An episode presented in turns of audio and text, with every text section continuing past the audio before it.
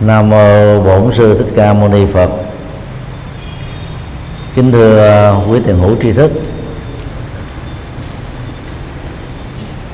Mùa à, ve sắc Liên Hợp Quốc năm à, 2015 sẽ được diễn ra tại thủ đô Bangkok từ ngày 27 tháng 5 đến 30 tháng 5 2015 ngoài à, việc à, tổ chức hội thảo quốc tế theo à, các chuyên đề ứng với các vấn nạn toàn cầu đang diễn ra, ngoài các hoạt động văn hóa bao gồm triển lãm và biểu diễn nghệ thuật, thì đại lễ về sắc năm nay đó là cơ hội để quỹ ban biên tập kinh tụng cộng thông. Ở Common Buddhist Tax sẽ à, trình làng.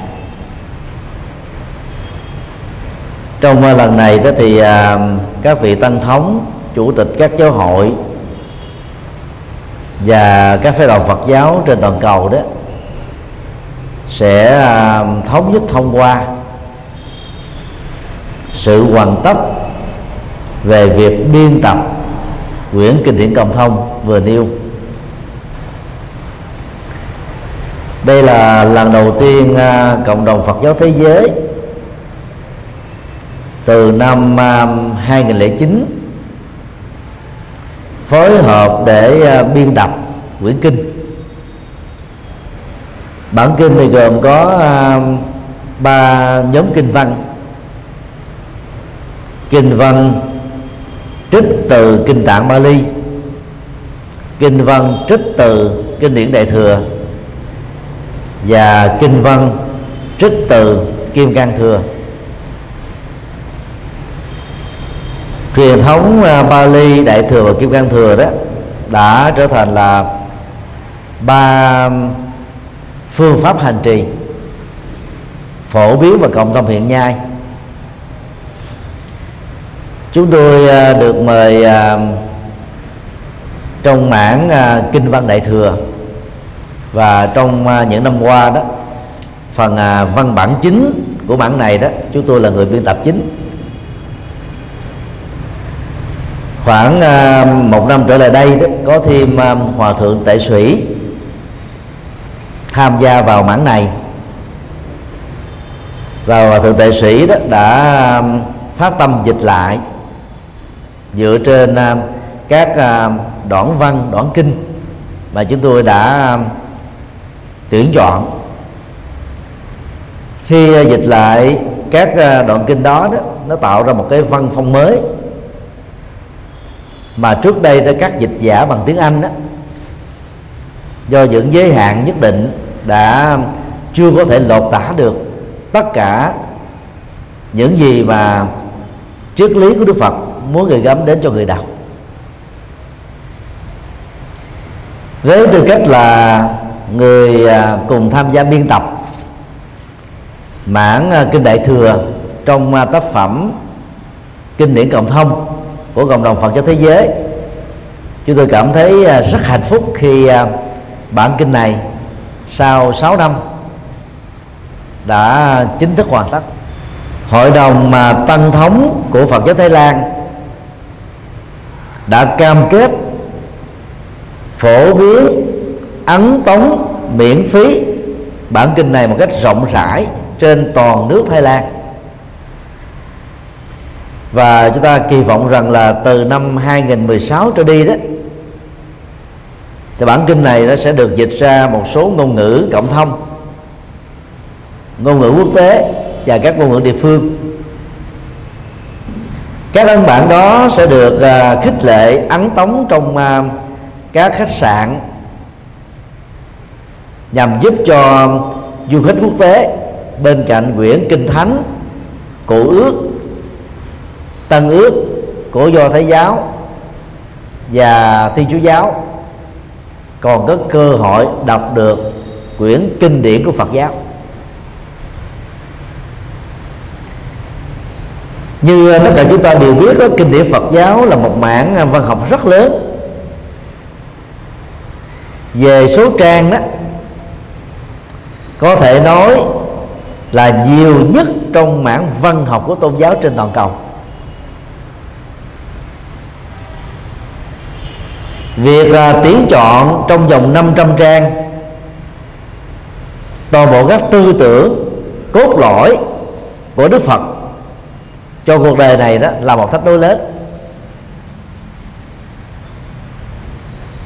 Trải qua trên à, 10 à, cuộc hội thảo chuyên đề về lĩnh vực và nhiều năm à, làm việc cùng nhau thì à, quyển kinh đó chuẩn bị xuất bản. Sau khi ấn bản chính thức bằng tiếng Anh đó được ban hành chúng tôi sẽ phát tâm dịch thuật ra tiếng Việt. Để chúng ta thấy cái um, bản uh, kinh điển cộng thông mà chất xám tập thể đó của cộng đồng Phật giáo thế giới đã làm mà nhằm uh, đến mục đích đó, làm thế nào cho các du khách giàu là Phật giáo hay không có đạo hoặc là theo các tôn giáo tác có cơ hội để đọc được những trang kinh triết lý của Đức Phật và điều này nó sẽ góp phần à, phát triển Phật giáo theo hướng bền vững. Trước nhất đó, nó như là cái cửa ngõ giúp cho các Phật tử đó xóa đi mê tín dị đoan và mù chữ Phật pháp. Năm 1992 cái đây à, 23 năm khi lên làm à, trụ trì của chùa giác ngộ đó chúng tôi đã à, nghĩ tưởng đến việc làm thế nào để việt hóa kinh điển Phật giáo. Và nỗ lực à, đọc đại tạng kinh chọn lựa ra những bài kinh căn bản. Kết quả là sau à, um, 2 năm biên tập quyển uh, kinh tùng hàng này đã được uh, xuất bản lần đầu tiên vào năm 1994 điều may mắn là trước khi xuất bản khoảng uh, 3 tháng chúng tôi được à, một người thân tặng cho quyển à, nghi thức làng mai án bản năm 1994 và khi đọc vào đây đó thì chúng tôi thấy là có một số bản kinh đó, cần phải được bổ sung. Và thay thế do đó chúng tôi đã sử dụng à, một số bản kinh do thiền sư dứt hạnh phiên dịch đưa vào trong nghi thức đọc tụng này. Kinh tụng hàng ngày đó tuyển tập 49 bài kinh căn bản. Được trích từ à, kinh tạng Bali và kinh điển Đại thừa. Cấu trúc bản kinh đó được sắp xếp từ thấp đến cao. Và chịu khó đọc bộ kinh này đến lần thứ ba. Thì phần lớn những nền minh triết sâu sắc nhất của Đức Phật đó chúng ta đều nắm được hết. Dầu à, gần đây chúng tôi không tái bản nhiều nghi thức vừa nêu. Kinh à, tụng hàng ngày đó vẫn tiếp tục có một chỗ đứng rất lớn và đóng góp cho việc truyền bá trí tuệ để giúp cho các phật tử xóa được mù chữ Phật pháp. Năm à, 2000 thì sư nhất Hạnh à, ấn hành nghi thức làng mai đại toàn, hoàn chỉnh hơn. Năm 2013 đó thì chúng tôi ấn hành quyển à, kinh Phật cho người tại gia. Trên nền tảng đó là sử dụng lại khoảng 50% các à, bài kinh trong ấn bản năm 1994 và bổ sung à, 50% các bản kinh mới. Phân loại thành năm chủ đề các kinh về đạo đức các kinh về à, à, gia đình xã hội chính trị các kinh về thiền chuyển hóa đau khổ niềm đau. Các kinh về triết học và các kinh về tịnh độ. Hiện nay thì à, chúng tôi đang tiếp tục làm uh, kinh phật cho người xuất gia. Cũng giống như số trang của kinh phật tại gia án bạn này khoảng một nghìn trang nhằm mà uh, giúp cho tăng ni nhất là tăng ni trẻ đó có một tấm bản đồ Phật pháp. Mà trong ờ, suốt 45 năm đó, Đức Phật đã giảng dạy cho người xuất gia. Số lượng các bài kinh dành cho người xuất gia là rất nhiều.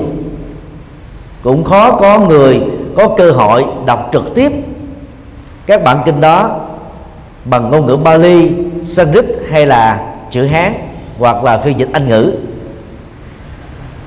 ấn bản Việt ngữ. Những bài kinh dành cho người xuất gia này đó sẽ là một cái nhịp cầu giúp cho người xuất gia đó có được cái kiến thức nâng cao và chuyên sâu.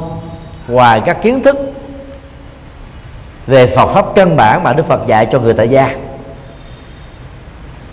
Chúng tôi kỳ vọng và tin rằng đó, việc xuất bản kinh Phật cho người tại gia, kinh Phật cho người xuất gia đó sẽ góp phần xóa được mù chữ Phật pháp và trình độ tu học của tăng ni đó trở nên uh, tiến bộ hơn và đạt được các cái thành quả tu tập đó một cách thiết thực hơn. Điều hai đọc kinh và tụng kinh. Các nghi thức uh, tụng niệm tại các chùa thường được xuất bản bằng coi chữ tối thiểu là 15 các ấn bản uh, nghi thức tụng niệm do chúng tôi phiên dịch hoặc là biên soạn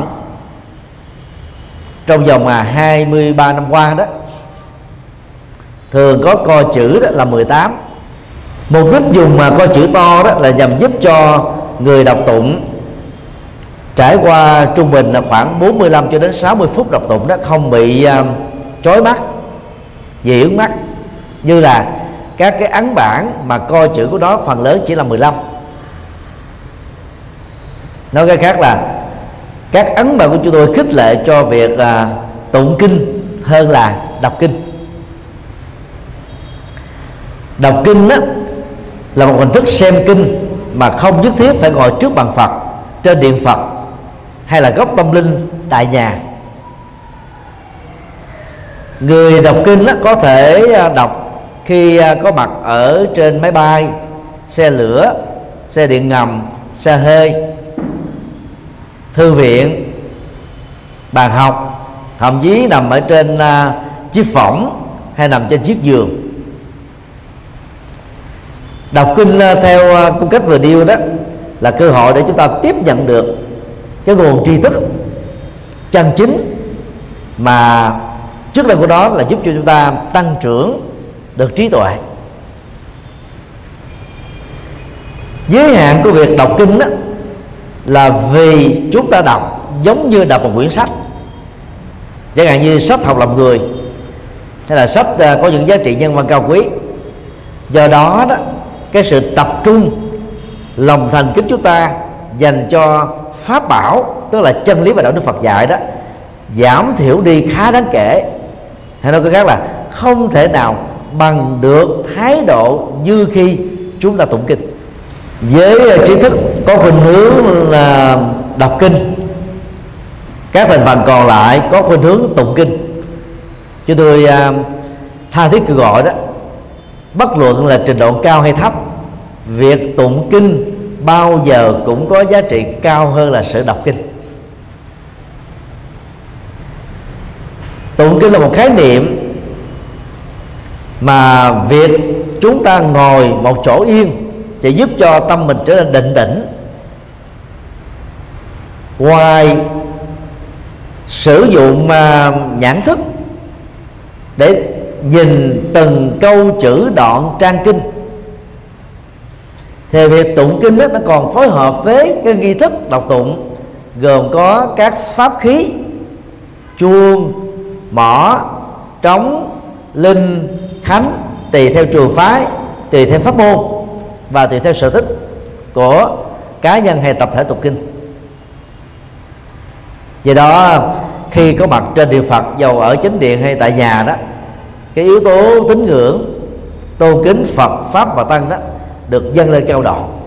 Và tụng kinh theo tín ngưỡng này đó, nó giúp cho chúng ta thư lắng tâm thức, rũ bỏ được những cái căng thẳng, trở nên được buông thư, nhẹ nhàng thư thái, thoải mái, thảnh thơi.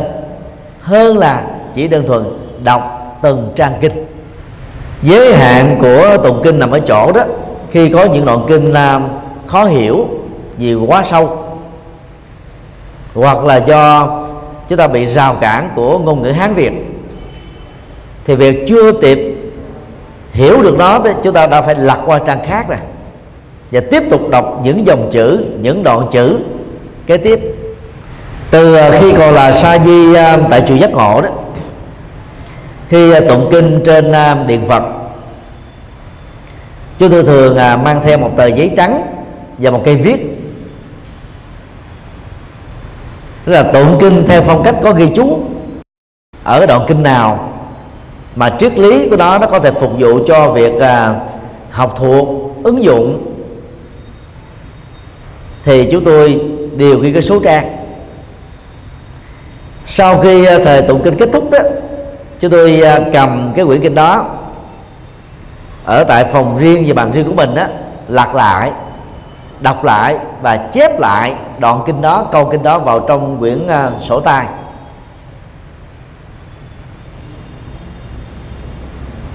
Đã ba chục năm trôi qua mỗi khi uh, lật lại những cái uh, trang kinh do mình uh, ghi chú đó thì rất rõ là cái may mắn là từ nhỏ được xuất gia với hòa thượng bổn sư mà hòa thượng rất chú trọng đến việc tụng kinh điển đại thừa và tụng nhiều bộ kinh trong một năm.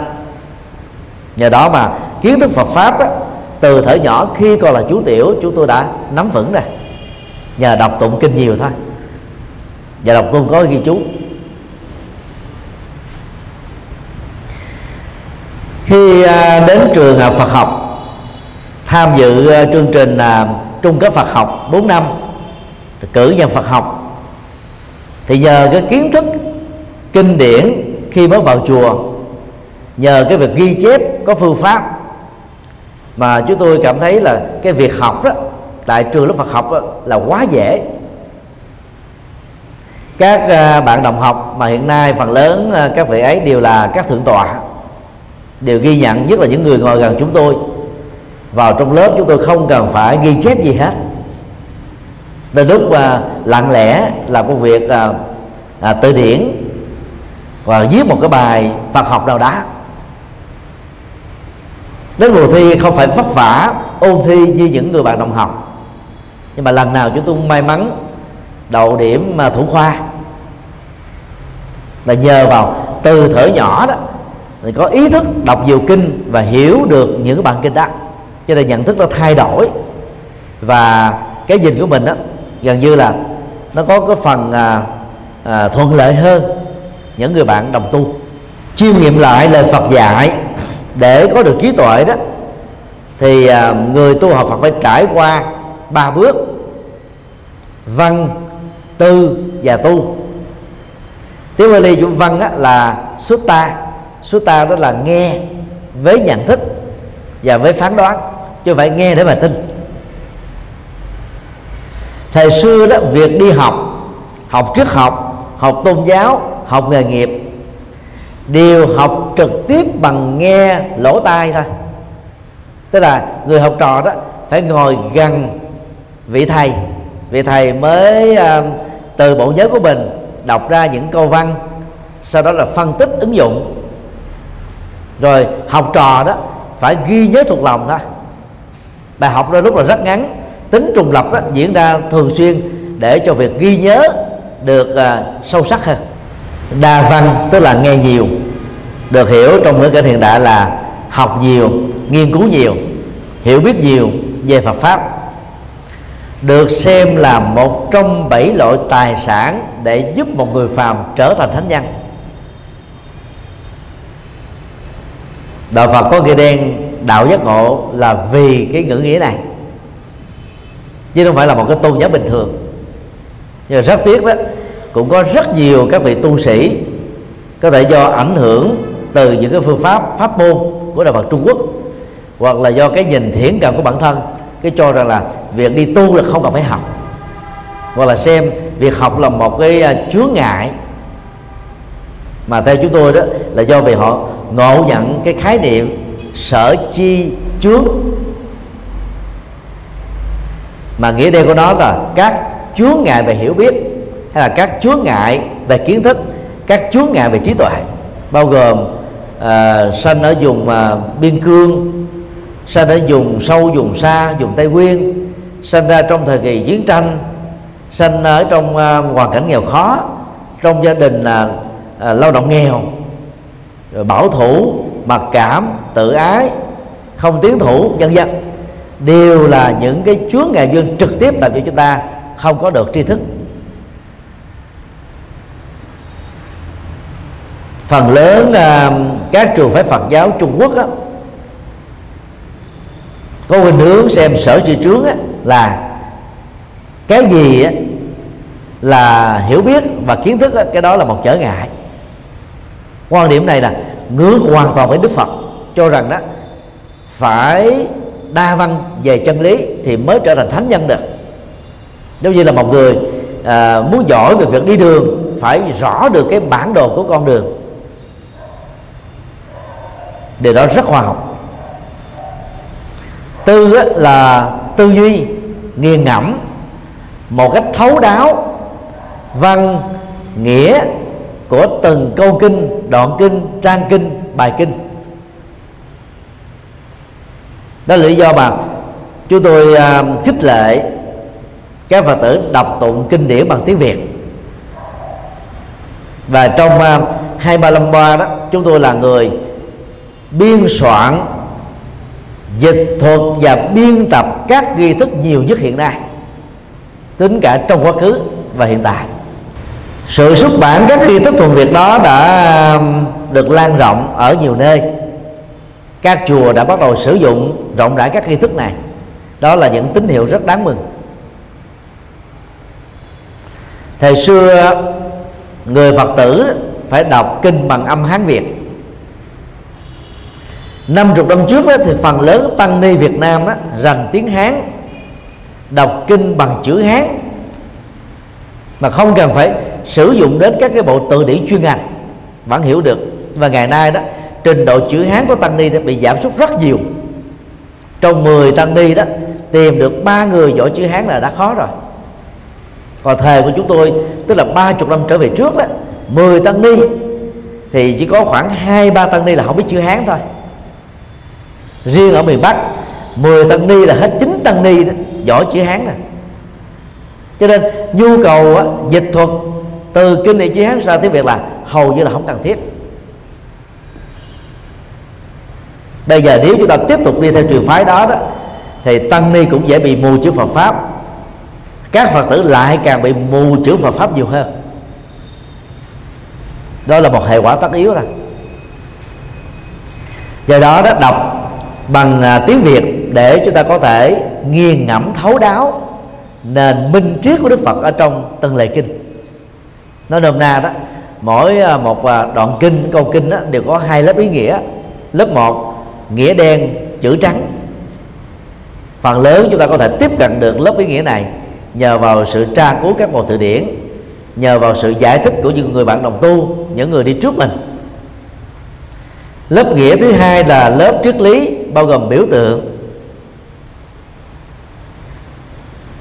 Vậy đó chúng ta cần phải giải mã hoặc là nhờ những chuyên gia về lĩnh vực chuyên môn kinh nghiệm Phật pháp giải mã ra các ẩn số triết lý chứa đựng ở đằng sau các cái chữ đen nghĩa trắng đó. Tại các trường Phật học á, thì tăng ni có cơ hội học được với nhiều thầy nhiều sư cô khác nhau. Cho nên á, cái tinh hoa trí tuệ đó mình thâu nhặt được á, là nhiều hơn. Còn à, các vị chuyên tu bao gồm các thiền viện. Giáo thọ sư đó phần lớn chỉ có vài ba vị. Và do vậy đó 4 năm cho đến 10 năm học Phật pháp đó, chúng ta chỉ học chừng ấy các kiến thức với các cái vị thầy mà mình đã nghe quá nhiều đến độ đó. Đôi lúc đó, mới vừa nói được vài câu chúng ta có thể đoán biết được rằng là người thầy của mình sẽ dạy cái gì rồi. Và ở trường lớp Phật học mỗi một người là một cái kho tàng Phật pháp và học ở nhiều vị thầy chúng ta sẽ giỏi hơn là học ở một hoặc hai tu là ứng dụng những hiểu biết về Phật pháp do đọc kinh có nghiền ngẫm. Trong đời sống thực tiễn để chúng ta mới giải quyết được các vấn nạn khổ đau.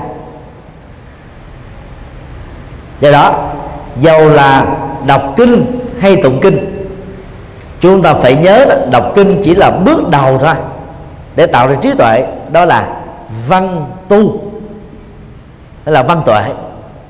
Trí tuệ do nghe, do đọc. Phương diện thứ hai đó, nghiền ngẫm để hiểu thấu đáo là cách thức để phát sinh trí tuệ. Bước ba đó là thực tập sự hiểu biết của mình về Phật pháp cho đọc tụng kinh điển, bài bản.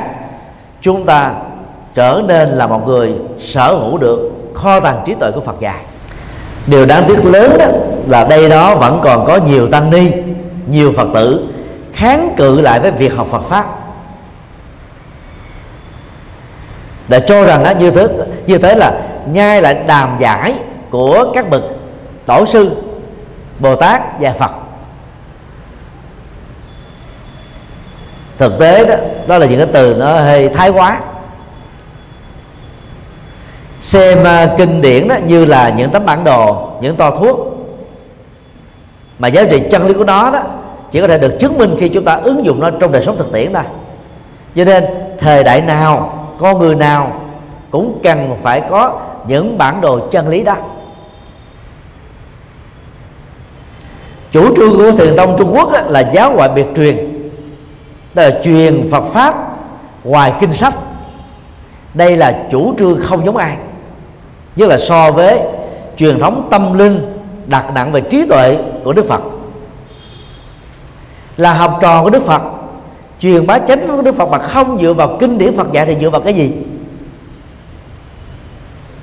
Học thuyết này đó đã được nhiều thế hệ của người trung quốc truyền bá ca ngợi tán dương.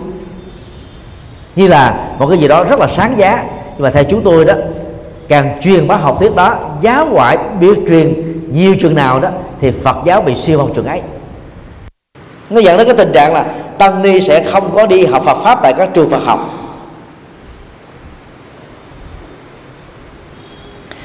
So với các vị linh mục của thiên chúa giáo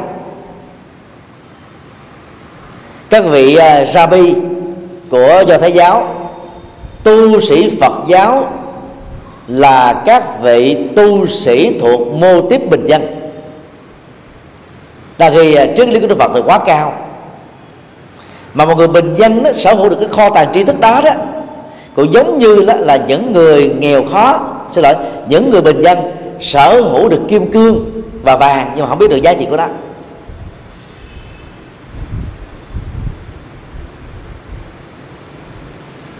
Cho nên là tu sĩ mà có kiến thức thế học càng cao càng vững việc đi vào chiều sâu Phật pháp rất dễ dàng. Các Phật tử tại gia có trình độ thế học tối thiểu từ lớp 12 trở lên đi vào Phật pháp nhanh hơn là những Phật tử bình dân. Cử nhân thạc sĩ tiến sĩ phó giáo sư giáo sư vào Phật pháp á, họ sẽ chấn động tâm thức. Tại vì họ sẽ đọc được những cái mảng kiến thức mà từ trước đến giờ họ tưởng rằng là họ là là là, là quá giỏi rồi. Mà không ngờ là 26 thế kỷ trước Đức Phật còn tuyệt vời hơn sâu sắc hơn toàn diện hơn thấu đáo hơn. Đó um, đọc kinh tụng kinh phối hợp với văn tuệ tư tuệ và tu tuệ đó theo chúng tôi trễ nhất là một năm thôi. Trí tuệ chúng ta có thể phát sinh còn đối với những người thông minh đó 3 tháng đến 6 tháng là thay đổi cả một cái à, cấu trúc nhận thức. Tức là điều chỉnh được các nhận thức, thái độ, cảm xúc, tâm lý lớn xử hành vi và mọi thứ trong cuộc đời. Điều ba, nghi thức à, đọc tụng kinh.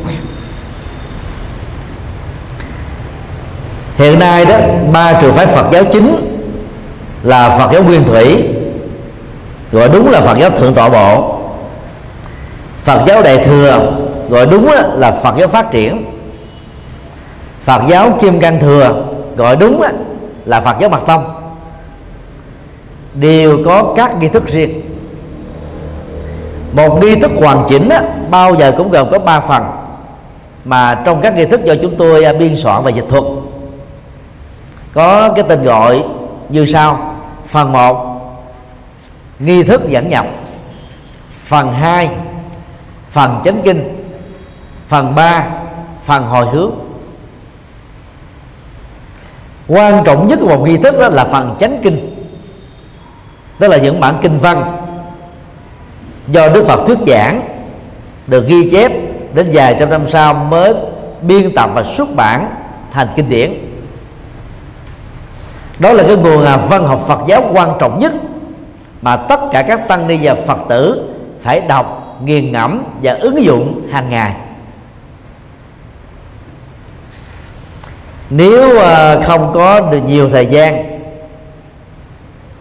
tăng ni và Phật tử có thể tỉnh lược phần à, dẫn nhập và phần hồi hướng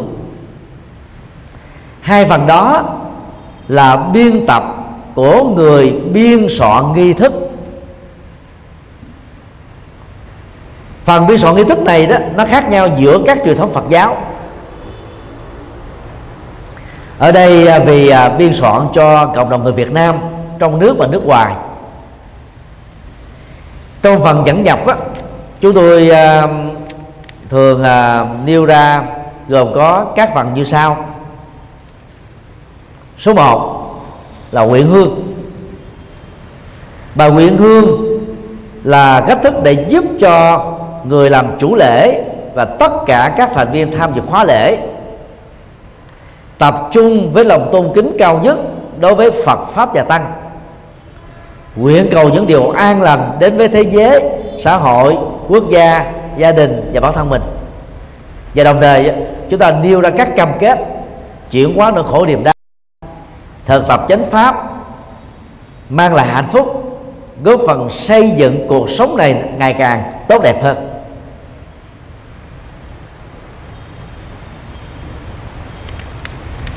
Số 2 đảnh lễ tam bảo.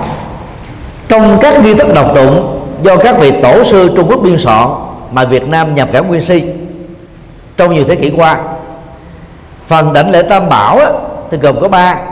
Phần một á, là đảnh lễ các đức phật và bồ tát. Quá khứ hiện tại vị lai. Phần thứ hai đó là đảnh lễ à, đức phật thích ca các vị bồ tát đại thừa phần thứ ba đó là lệnh để phật. A di đà các vị bồ tát ở thế giới cực lạc tây phương. Và đó là phần đảnh lễ thuộc Phật giáo Tịnh Độ Tông.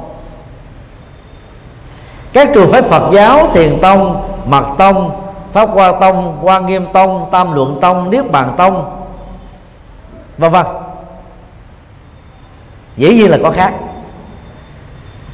trong phần nghi thức do chúng tôi biên soạn đó, thì à, chúng tôi à, gắn kết trước khi đảnh lễ Phật thì có một bài kệ tán dương. Đầu tiên là tán dương Phật bảo, đảnh lễ mười phương ba đề, tất cả các đức Phật, bao gồm Phật thích ca lịch sử, người khai sát đạo Phật, các đức Phật quá khứ, các đức Phật vị lai, các đức Phật trên hành tinh này và các đức Phật ở các hành tinh khác. Đảnh lễ thứ hai là đảnh lễ pháp bảo, tức là chân lý Phật dạy và đạo đức Phật dạy. Như là bậc thầy tâm linh rất quan trọng cho tất cả chúng ta. Sau khi à, đọc à, bốn à, câu thơ tán dương về chánh pháp, chúng ta đảnh lễ chánh pháp ba đời thường trú trong mười phương của tất cả các đức phật. Trong phần đảnh lễ tăng tăng bảo, thì ngoài tán dương tăng là các bậc chân tu, từ bỏ cõi đời bỏ các cái quyền lợi cá nhân, hướng đến Phật pháp và độ sinh. Chúng ta bắt đảnh lễ với lòng biết ơn và với lòng học hỏi cao nhất. Trong à, cộng đồng mà Phật giáo tại Việt Nam đó, thì Phật giáo hòa hảo đó không coi trọng vai trò của tăng bảo. Tức là đi ngược lại với cái truyền thống tâm linh hàng nghìn năm của Phật giáo. Đó là một điều rất là đáng tiếc. Điều ba. Tán hương đây là một cái bài à, thi kệ ảnh hưởng từ Phật giáo Trung Quốc. Người Trung Quốc á, thì thường à, khi dân hương xong thì họ có cái bài tán tụng.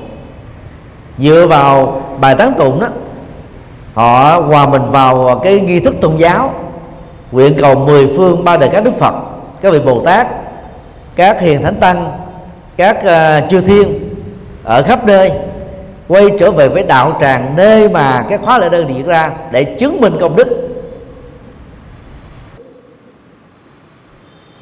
Và nguyện cầu các phước lành đó được uh, ban ân tứ cho người đọc tụng và cho tất cả chúng sinh. Phần này đó đọc hay không đọc không cần thiết. Điều 4 tán dương giáo pháp. Bài tán dương giáo pháp chỉ có bốn câu như ca ngợi chánh pháp và có năng lực chuyển hóa rất màu nhiệm. Triết lý của chánh pháp rất cao siêu siêu về thời gian không bị lễ thời không bị thách đố về khoa học. Trải qua trăm nghìn kiếp không mấy ai có cơ hội tiếp nhận được nghiền ngẫm được thực tập được. Cho nên đó, ngày hôm nay khi còn sống với tư cách là một con người ta tận dụng đọc và mong mỏi rằng mình phải hiểu được triết lý sâu xa của lời Phật dạy nguyện giải như lai chân thật nghĩa. Nhưng mà rất tiếc là phần lớn các phật tử tại gia đó khi đọc cái bài này bỏ quên nội dung của nó và cũng chẳng bằng tâm gì đến việc hiểu kinh chỉ mong cầu phước báo thôi. Cho nên đó nhiều nơi trên hành tinh này có nhiều phật tử cho đến bây giờ vẫn còn đọc một câu kinh một chữ kinh lại một lại để cầu phúc thôi cầu mầu nhiệm thôi. Và khi trước đó, đó thì mình lại muốn là hiểu được chân lý triết lý sâu sắc nhiệm màu của đức phật. Tức là việc làm và nguyện vọng đó, mâu thuẫn nhau. Nói cái khác cái phần là dẫn dập này để giúp cho chúng ta có được niềm tin uh, tôn giáo theo chiều hướng à, uh, thiên liêng cao quý và nó giúp cho chúng ta dễ dàng định tâm định tĩnh đạt được chánh niệm đang lúc chúng ta có mặt ở trên uh, thầy khóa dầu ở nhà hay ở chùa. Ngoài à, nghi thức tụng trì à, thần chú đại bi hoặc là đại bi thập chú hay là thủ lăng nghiêm vào buổi khuya dành cho tu sĩ các nghi thức còn lại do chúng tôi biên tập hoặc là biên soạn đều không có thành chú đại bi. Các tổ trung quốc đặc biệt là ngọc long quốc sư người biên soạn nghi thức mà hiện nay ảnh hưởng lan rộng tại Việt Nam, Nhật Bản, Nam Bắc Triều Tiên. Đã có dụng ý đưa thần chú đại bi vào nghi thức đọc tụng mà lúc đầu nó không có. Nó chỉ là cái cái cái um, hành trì riêng của Phật giáo Bạch Tông thôi. Cốt lõi và mục đích của việc thêm chú đại bi vào là nhằm giúp cho người đọc tụng đó dễ tập trung cao độ vì thằng chú um, khó đọc dễ quên dễ lộn, dễ lèo lưỡi. Chỉ khi nào chúng ta tập trung cao, chúng ta mới đạt được cái việc đọc tụng đó.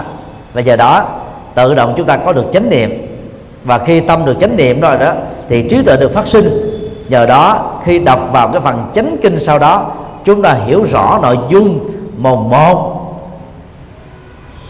Từ đó mới có thể ứng dụng được lời Phật dạy trong đời sống thực tiễn rất tiếc là ngày nay có nhiều đại tràng à, đạo tràng tụng trì thành chú chú đại bi hay là thập chú, ngũ bộ chú, an bi bắc di hồng, vân vân. Bỏ hẳn luôn cái phần đọc kinh.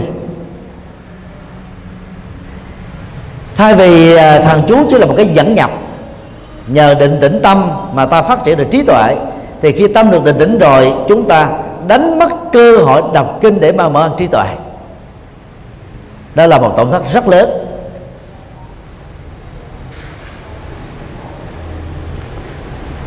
Hôm qua ngày à, 16 tháng 5 2015 trên đường à, chúng tôi à, về An Giang để khánh thành cây cầu ở xã Hòa An, huyện chợ mới, do quỹ đạo Phật ngày nay bảo trợ. Thì có một Phật tử úc gọi điện thoại nhờ tư vấn. Bà cho rằng là bà chưa phải là phật tử. Nhờ bắt gặp được nghi thức thằng thần chú của chúng tôi. Suốt ngày đông trên thần chú đó, như vậy là đã đủ chưa? Lời khuyên chúng tôi là hoàn toàn chưa đủ. Là các phật tử vỡ lòng thì chúng ta không nên động, đọc tụng các thành chú. Hãy trải qua việc đọc tụng kinh điển hiểu thấu triết lý của kinh, thì khi vào đọc thần chú, chúng ta không bị mê tín dị đoan về sự thiêng liêng, màu nhiệm, câu gì được đó. Phật giáo Tây Tạng không phải vô cớ. Khi chủ trương rằng đó, muốn đi vào thọ trì mật tông, tức là các thần chú, các hành giả, nếu là tu sĩ, phải trải qua trung bình mười mấy năm học Phật pháp. Trong đó trải qua mấy năm học văn học bát nhã tức là phát triển trí tuệ trung quán luận tức là phá chấp logic học tức là kỹ năng biện luận về ngôn ngữ để tìm kiếm và giới thiệu chân lý. Cho nên đó, trải qua các cái trường lớp Phật học học về trí tuệ và phá chấp rồi đó thì khi sử dụng thần chú như là một cái công cụ chánh niệm người tu sĩ sẽ không bị rơi vào mê tín dị đoan đang khi nhiều phật tử đấy thì chưa từng trải qua trường lớp phật học mà đi thẳng vào thằng chú thì mê tín là cái chắc ra. để tránh tình trạng mê tín đó chúng tôi đã tỉnh lược toàn bộ các thằng chú trong các nghi thức nhằm gợi ý và giúp cho người đọc á, hãy tiếp xúc lời Phật dạy trực tiếp và dĩ nhiên đây nó cũng là một phần trực tiếp tương đối thôi vì à, phần lớn người Việt Nam không biết được tiếng Bali, Sanskrit, chữ Hán để đọc. Do đó phải đọc bản dịch. Mà bản dịch chưa phải là cái bản nguyên tác. Bản dịch còn có thể bị biên tập bị ý kiến chủ quan của người phiên dịch can thiệp vào. Nhưng mà dù sao đi nữa đọc kinh bằng thuần việt chúng ta có cơ hội hiểu sâu lời phật dạy hơn. Khi hiểu sâu thì không còn mê tín nữa. Chúng tôi cũng xin à, cảnh báo một cái uh, xáo trộn về nhận thức trong một thời gian nhất định từ việc đọc tụng kinh để cầu phúc qua đọc tụng kinh để mở mang trí tuệ và tu tập đó nó làm chúng ta bị sốc. Và cái sốc đó nó làm cho nhiều người là bỏ đọc tụng kinh trong một thời gian dài do vì tiếc nuối rằng là bao nhiêu cái công sức mình bỏ ra để cầu phúc đó bây giờ đó là zero thà mình biết rằng là nó là zero còn hơn mình không biết và mình tiếp tục làm. Khi có trí tuệ ta có chiếc chìa khóa mở cửa các loại phước báo bằng các hành động đúng phương pháp. Giá trị đó cao quý hơn nhiều so với cái cái mưu cầu hạnh phúc mà trên thực tế chúng ta chỉ dựa vào sự cầu nguyện và mầu nhiệm thôi chứ không có làm gì hết. Trong phần à, sám nguyện cũng dựa vào à, các nghi thức à, phổ thông trong các nước theo đại thừa mà bắt đầu của nó từ à, Trung Quốc. Chúng tôi đã à, giới thiệu bát gia tâm kinh, bản dịch song thất lục bát. Sau đó là niệm phật, rồi năm điều quán tưởng, quán chiếu thực tại, sám quy nguyện, và một số bài sám khác. Hồi hướng công đức là nguyện cuối và đảnh lễ ba ngôi báo. Thì phần này đó chiếm thời lượng trung bình là 10 phút.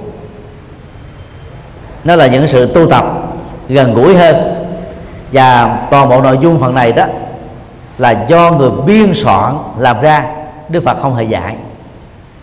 Dĩ nhiên người biên soạn đó Trước khi biên soạn cũng phải dựa vào tư tưởng Phật học Trong các kinh. Và viết lại bằng một cái dòng giọng văn à, dễ hiểu, dễ ứng dụng thôi. Riêng à, Bát Gia Tâm Kinh là dịch từ chánh văn của Phật.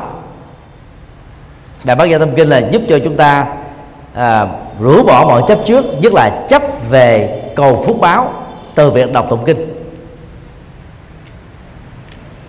Khoảng à, uh, 65 năm trước đó khi làm nghi thức hòa thượng thích trí tịnh quy là chủ tịch của giáo hội phật giáo việt nam đã đề bổ khuyết tâm kinh thay vì là bát nhã tâm kinh. Để xem bát nhã tâm kinh đó là một bài kinh bổ khuyết bổ sung thêm sau khi chúng ta đọc cái phần chánh kinh này ý hòa thượng cho rằng là nếu không đọc bài kinh bát nhã để phát triển trí tuệ, phá các chấp trước, nhất là chấp vào cầu phước báo và nhiều loại chấp còn lại, thì chúng ta chưa trọn vẹn được việc đọc kinh để tăng trưởng trí tuệ.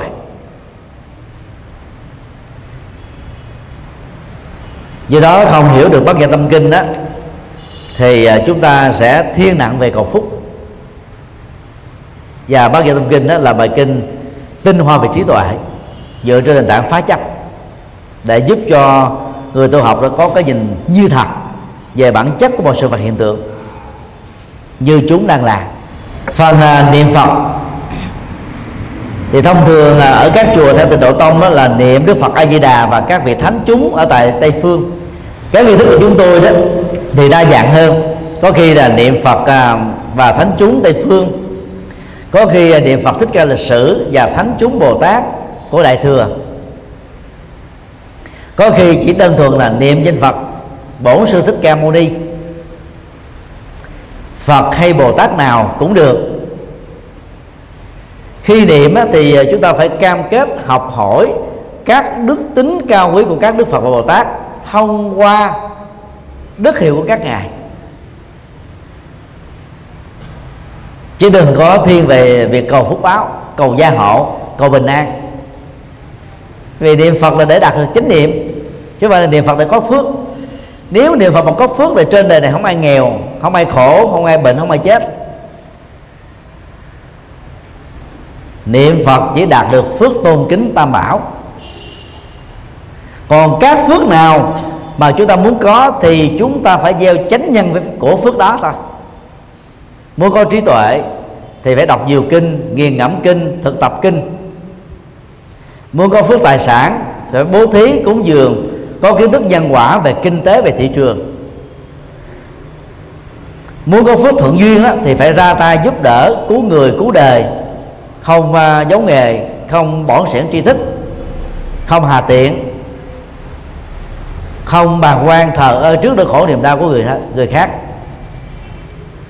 muốn có phước tử thọ phải thực tập lòng từ bi phóng sanh xây dựng hòa bình tôn trọng sự sống bảo vệ môi trường. Và phải có um, thái độ sống tích cực chế độ sống tích cực phù hợp với khoa học. Nếu chúng ta không gieo trồng các chánh danh đó thì sự nguyện cầu là trở nên vô ích thôi. Cho nên là nhớ rằng là cốt lõi của niệm phật là để đạt được chánh niệm. Và chánh niệm đó là nền tảng để có được chánh định. Chánh định đó, khi đạt được thì trí tuệ tự động phát sinh thôi. Không nắm rõ được cái vấn đề này đó thì hầu như là đọc tụng kinh điển chỉ để cầu phúc báo. Và điều đó là mê tín. Điều ba niệm phật quán tưởng. Chúng tôi trích một đoạn kinh à, Bali và dịch lại bằng à, thể thơ lục bát nói về à, năm điều quán tưởng mà những người tu học Phật cần phải nhớ. Bốn điều đầu đó là tất cả mọi người và các loài động vật đều trải qua bốn giai đoạn sanh, già, bệnh, chết như là những quy luật.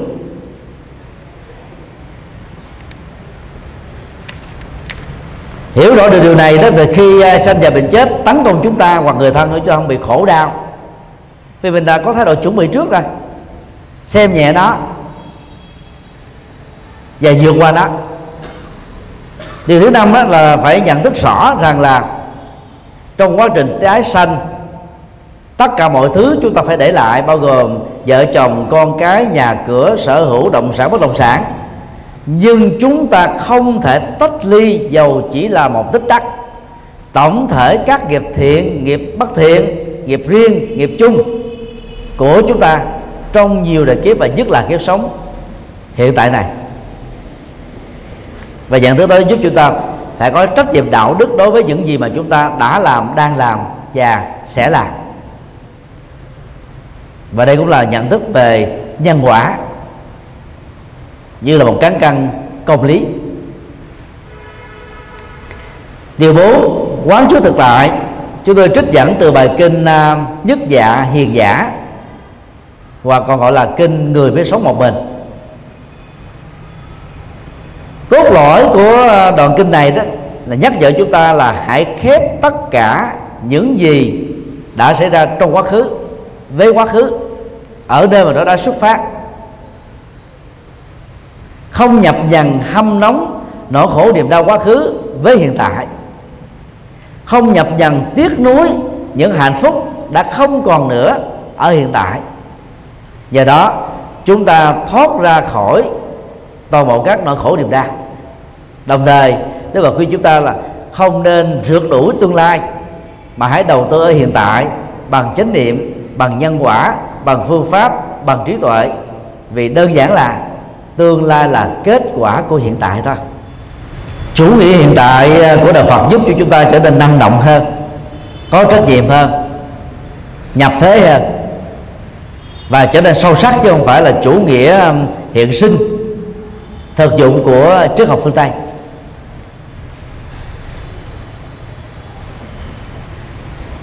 Điều năm.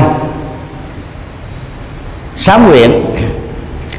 Trong uh, nghi thức kinh phật cho người tại gia, kinh phật cho người bắt đầu kinh tụng hàng ngày đó, thì chúng mình là chúng tôi liệt ra từ 4 cho đến 8 bài sám nguyện đặt theo mã số A, B, C, D, vân vân. Khi gặp à, những bài nào nó có được đánh dấu A, B, C đó, chúng ta nên hiểu đó đó là nếu ngày thứ hai mình đọc bài sám A, thì ngày thứ ba ta đọc bài B, ngày thứ tư ta đọc bài C, ngày thứ năm ta đọc bài D.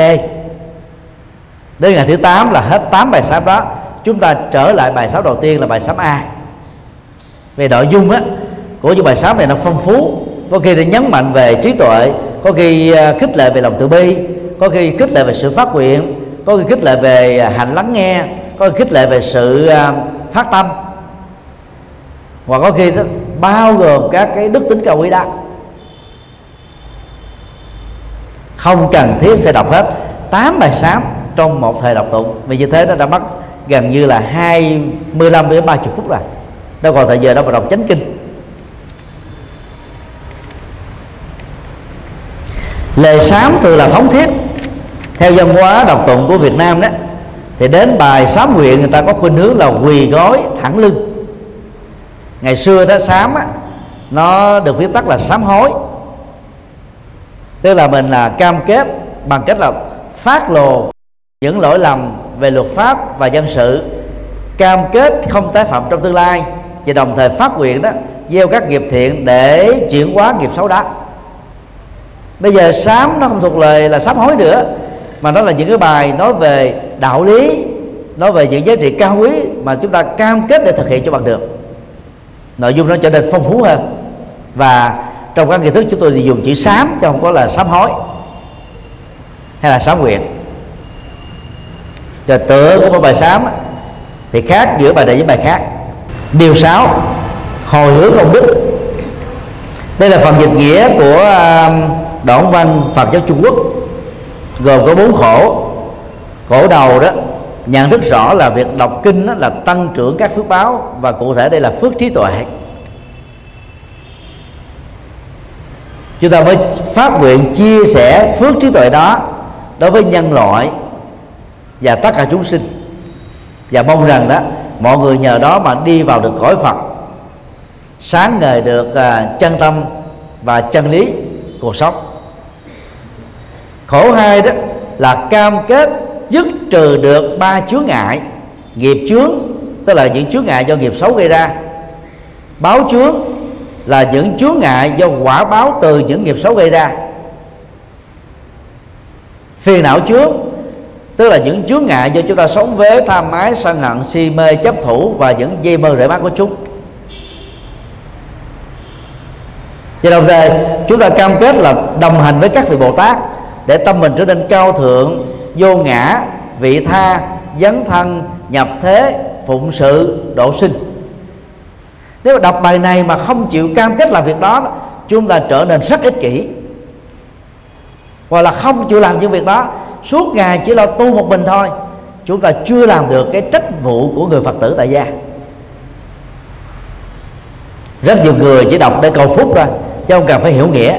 Cho đó đọc rồi quan kinh một bên để kinh trên bàn thờ đặt kinh trong vị bảo tàng chứ không có ứng dụng. Khổ ba đó là dành cho các phật tử tu theo tịnh độ tông. Mong à, sau khi à, tắt hơi thở đó giảng sinh về thế giới tây phương sinh ra trên chánh phẩm sen vàng rồi à, làm bạn với các vị bồ tát bắt thối. Đó là nguyện vọng đó những người không tu theo tịnh độ tông thì không nhất thiết phải đọc tụng. Đoạn thứ ba của à, bài hồi hướng. Các tăng ni đọc tụng uh, nghi thức uh, thủ lăng nghiêm vào buổi sáng. Thì nhớ là không nên đọc khổ thứ ba này. Bởi vì uh, trong cái bài tượng thủ lăng nghiêm đó có lời phát nguyện rất là đanh thép mà các tu sĩ đều phải làm. Như dứt chúng sinh vị thành phật chung bất ư thử thủ đê hoàng nó cái cái cái cái diệp văn của nó rất là thôi thúc. Nếu còn chúng sinh nào chưa giác ngộ con đây phát nguyện không đạt bồ đề. Huống hồ thì bản sanh tây phương để làm gì? Cho nên tu sĩ mà thọ trì uh, nghi thức thủ lăng nghiêm buổi sáng thì không nên phát nguyện sanh tây phương. Tức là mình đồng cảm được nỗi khổ niềm đau của những người bất hạnh. Cho nên chúng ta tin nguyện ở cõi đời này mình học lớp 12 dạy lên lớp 10 học lớp 10 dạy lớp 8 học lớp 8 dạy lớp 6 học lớp 6 dạy lớp 4 học lớp 4 dạy lớp 2 học lớp 2 dạy lớp 1 chứ đừng ở chờ, sau khi hoàn tất hết tất cả việc tu tập rồi mới đi độ sinh. Biết chừng nào, đôi lúc dài trăm kiếp chưa xong. Khổ cuối cùng đó là mình à, phát nguyện không chỉ là cái phước trí tuệ do đọc kinh, mà tất cả các phước báo chúng ta làm được trong đời. Chúng ta không nên ngủ quên trên chiến thắng của phước và xin chia sẻ các phước báo đó cho tha nhân. Đó là cam kết bằng lòng từ bi. Sau đó chúng ta phải làm bằng các hành động cụ thể. Rồi rất tiếc là nhiều phật tử chẳng làm cụ thể gì hết. Tức là cũng là đưa quyền chúng sinh. Phát nguyện là cầu cho tất cả chúng sinh. Nhưng mà cái việc làm nhỏ cho chúng sinh đó, không có. Như vậy là chúng ta phát nguyện bằng đầu môi chót lưỡi thôi, phát nguyện suông. Trong nhiều bài giảng chúng tôi đề nghị các phật tử tại gia đổi lại thói quen. Thay vì mình cầu cho các chúng sinh thế này thế kia thì mỗi người phát nguyện á, trong một năm tối thiểu trung bình hai tháng tôi phải độ được một người chưa biết đạo trở thành phật tử. Còn mê tín trở thành chánh tín. Đã chánh tín rồi thì hiểu đạo phật một cách chiều sâu. Chưa có năng động nhập thế độ sinh thì phát tâm trở thành là người phụng sự hai tháng một người không phải là quá khó. Như vậy một năm, ta đã độ được sáu người. Nếu tính từ tuổi thanh xuân 20 cho lúc qua đời là 70 55 đó, cộng nhân cho 6 người, chúng ta đã độ được biết bao nhiêu người rồi. Rất là thiết thực. Chứ mong cầu độ hết tất cả chúng sinh làm gì? Đôi lúc là mình độ một người, chưa xong mà lúc nào cũng mở cái quyền nó quá rộng mà không có làm trở thành hư tưởng thực ra là bài phát nguyện này chỉ giúp cho chúng ta mở rộng lòng từ bi thôi, thông qua sự quan tâm và cam kết thực hiện. Vấn đề còn lại là phải thực hiện đúng với những gì chúng ta đã phát nguyện và cam kết. Mà không đó, chúng ta trở thành là những người nói dối với chính mình. Chỉ cần tu cái bài hồi hướng công đức này đó, nhiều kiếp vẫn chưa xong. Do đó, các phật tử nào qua năm suốt tháng, chẳng hề làm việc thiện, chẳng hề tham gia các phật sự, chẳng hề giúp đỡ ai, chẳng hề dẫn dắt ai, thì biết rất rõ là ta chưa tu được cái bài hồi hướng công đức nói chi là toàn bộ phật đạo, quá cao siêu, màu nhiệm. Điều bảy, lời nguyện cuối có ảnh hưởng từ à, nghi thức của Phật giáo Trung Quốc thì trong cái bài à, phát biểu cuối đó thì à, chúng ta thường có bốn nội dung. Thứ nhất đó là mình là mong cho bánh xe Phật pháp đó, được vận chuyển vận chuyển tức là truyền bá khắp nơi. Đi vào từng à, ngõ ngách của cuộc sống dùng sâu dùng xa dùng tây nguyên. Ở những nơi chưa biết đạo. Mà rất tiếc là phật tử mình có dấn thân nhập nhập thế gì đâu. Tổ chức một khóa tu 7 ngày 10 ngày, niệm Phật suốt, lại Phật suốt á, người ta đến dự vài ngàn người. Nhưng mà kêu gọi một người đi tham gia từ thiện hay tham gia Phật sự, tham gia phụng sự là rất khó. Ta nghĩ là tu có công đức hơn là đi làm Phật sự. Thật ra tu á, ngồi tụng kinh á, thì có phước về trí tuệ, nếu hiểu được. Còn không hiểu được, chỉ có phước tôn kính, tam bảo thôi, không có các phước khác. Ngồi niệm phật cũng không có được các phước khác chỉ có đạt được chánh niệm thôi nếu niệm phật đúng. Do đó chúng ta phải à, phát nguyện truyền bá Phật pháp cho những người thân của mình. Lúc đầu gặp khó khăn rồi nỗ lực nhiều lần đó chúng ta sẽ làm cho người đó hiểu ra được ngộ ra được Phật pháp và đi theo. Có nhiều người à, ở tuổi trung niên lão niên mới gặp được Phật gặp được pháp gặp được tăng. Để uh, bù lại những cái năm tháng à, không gặp được Phật đó. Mỗi ngày họ nghe hai, ba băng giảng và là nghe sắp đó Phật giáo. Đó là quý trọng cái quỹ thời gian còn lại. Chúng ta nên tập như thế. Pháp quyền thứ hai là chúng ta mong cho thế giới hòa bình, quốc gia thịnh vượng, nhà nhà cơm no áo ấm, mọi người hạnh phúc bình an, gặp được Phật pháp, sanh là được làm người thực tập Phật pháp có kết quả để giải quyết tất cả các vấn đề khổ đau. Điều thứ ba là chúng ta nguyện độ hết tất cả chúng sinh, ngoài con người còn có các loài động vật, các loài thảo mộc, đều gặp được Phật pháp. Nhưng mà rất tiếc đó, mình có đi truyền đạo đâu mà gặp. Về phương diện này thì các phật tử tại gia phải học những nhà truyền đạo của tinh lành trước khi vào vùng sâu vùng xa đó, thì nhóm tình nguyện viên này đã học bản ngữ, phương ngữ 6 tháng trời để họ nói được tiếng địa phương. Rồi một số nhà thần học đó còn phát nguyện đó là học thật giỏi cái phương ngữ đó để dịch kinh thánh của họ ra ngôn ngữ gốc đó. Còn các phật tử mình đó, phần lớn à, chỉ tu học tại chùa thôi. Về nhà thì gần như là mình là giấu làng xóm, giấu bạn bè giấu người thân. Ít có một gia đình phật tử thuần thành từ cha mẹ, ông bà đến con cháu đều là phật tử. Tình trạng bị so le trong tín ngưỡng đối với những gia đình phật giáo là rất lớn. Cho nên là chúng ta hầu như là không thể độ tận chúng sinh được. Một cái chú đọc lời viện cuối là để nhắc lại trước khi khép lại cái nghi thức đọc tụng kinh. Chúng ta cần phải phát nguyện nhập thế từ nghi thức cho đến là lời Phật dạy điều dạy tăng ni và Phật tử nhập thế. Nhưng mà rất tiếc đó những người tu theo tịnh độ tông đó, chỉ biết chuyên tâm niệm Phật lại Phật sám hối kinh hành thôi. Chứ nhập thế là rất ít. Cái đó chỉ có lợi cho những ngôi chùa chủ trương cho một sĩ số các tu sĩ chủ trương thôi. Còn nó không có lợi cho tổng thể của đạo Phật điều 8 đảnh lễ ban ngôi báo.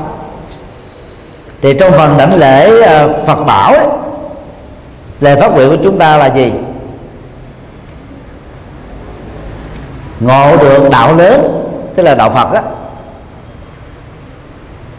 Phát tâm vô thượng tức là phát tâm bồ đề phát tâm giác ngộ để xóa mê tín xóa sợ hãi tăng trưởng trí tuệ và đạt được trí tuệ như các đức phật đã đạt được. Nhưng rất tiếc là phần lớn chúng ta chỉ đạt được tín ngưỡng và nhiều người bị lạc tín ngưỡng đi vào mê tín gì đoan nữa là khác.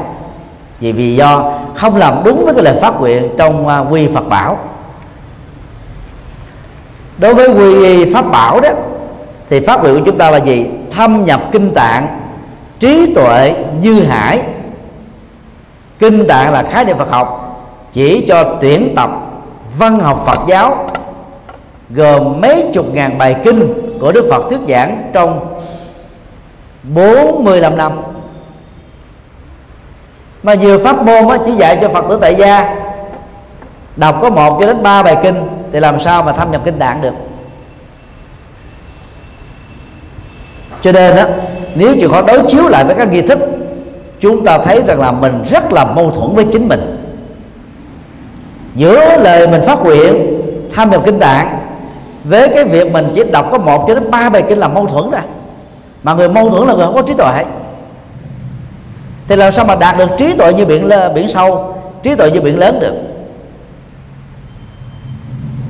Đó là lý do mà chúng tôi à, phiên dịch nhiều kinh và biên soạn nhiều kiến thức thuần việt và yêu cầu các phật tử phải đọc thường xuyên là vậy. Có nhiều phật tử thật, thật, thật tình lắm tặng cho quyển kinh ngàn trang trả lại liền hỏi sao vậy? Thầy ơi, con sợ đọc kinh lắm. Hỏi sao sợ đọc kinh? Dày quá, đọc sao mà cho nó hết? Tức là cho chân lý đến nhà mà cũng vẫy tay chào, không đón nhận nữa. Cho cái phước trí tuệ đến nhà mà không chịu đón nhận. Vì họ nghĩ là đọc kinh không không có phước bằng niệm phật, hay là lại phật. Đó là mê tín thôi. Hãy chịu khó để khỏi phải khó chịu lâu dài. Đây là điều mà chúng tôi nhắc lại rất nhiều lần. Đó là triết lý rất là đơn giản. Ai chịu khó bằng không khó chịu. Ai không chịu khó bằng khó chịu. Đừng có ờ, xem cái số trang của bản kinh gì cho nó mệt. Mỗi ngày cứ đọc trung bình 45 phút thì quyển kinh một ngàn trang này đó, nhiều nhất một tháng rưỡi đã đọc xong rồi. Tín đồ của các tôn giáo khác đọc kinh thánh của họ mỗi ngày. Chỉ có tín đồ phật giáo là không đọc kinh mỗi ngày thôi. Những người thuần thành lắm mới đọc mỗi ngày. Có người cả năm trời chưa đọc được một câu kinh. Thế làm sao mà mở mang được trí tuệ phật dạy được? Do đó là phật tử rồi mà nhiều người mê tín không chịu nổi. Nguyên do chính yếu là lừa đọc kinh ngoài đọc đọc kinh mà chỉ bận tâm đến cầu phúc chứ không có mở mang trí tuệ. Khi à, quy tăng bảo, chúng ta phát nguyện là thống lý đại chúng, nhất thiết vô ngại.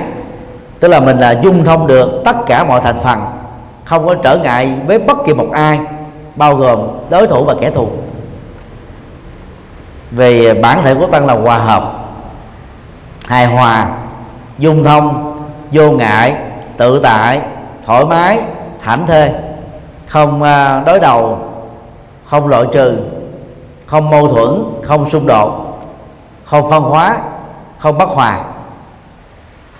Và khi đọc cái phần à, quy Phật bảo đó, thì mỗi người phải phát nguyện hòa hợp với vợ và chồng, cha mẹ và con cái, anh chị em, rồi đối tác nơi chúng ta làm việc. Nếu mà làm được điều này, chúng ta chỉ đọc kinh suông thôi còn đối với chánh kinh đó thì trung bình cứ đọc qua ba chục phút. Nó vừa phải cho thời lượng của một đọc thời đọc tụng. Và não của chúng ta cũng uh, tiếp nhận được cái lượng thông tin cần thiết đó ở mức độ vừa phải. Chứ đọc nhiều quá đó chúng ta sẽ quên những trang kinh đầu. Mà khi đã quên rồi đó thì nó không có tác dụng ứng dụng.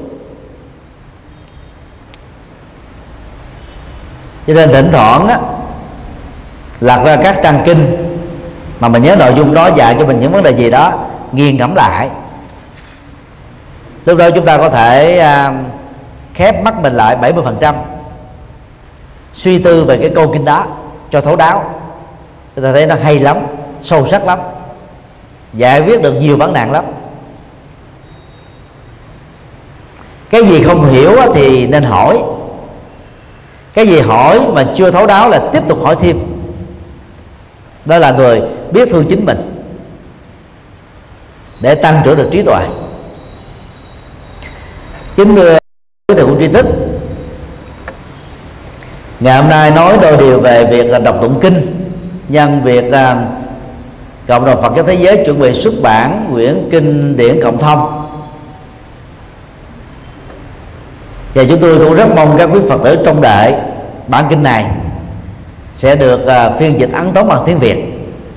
Dễ gì là cái cách làm cái à, quyển kinh đó nó khác hoàn toàn với các nghi thức cho chúng tôi biên biên soạn và đọc tụng. Xin lỗi biên soạn và phiên dịch. Ở à, cái quyển đó đó thì nó được cấu trúc theo ba phần Phật pháp và tăng. Và tuyển tập nhiều bài kinh nhiều đoạn kinh khác nhau để ráp lại để chúng ta có thể có một bức tranh bao quát về Đức Phật lịch sử có bức tranh bao quát về tất cả những lời Phật dạy cho người xuất gia và tại gia có những bao quát về giá trị của tăng đoàn trong việc nỗ lực chịu hóa nỗi khổ niềm đau của con người và chúng ta được tiếp cận với ba nguồn văn liệu khác nhau đó là Phật giáo Nguyên Thủy, Phật giáo Đại thừa và Phật giáo Kim Cang thừa.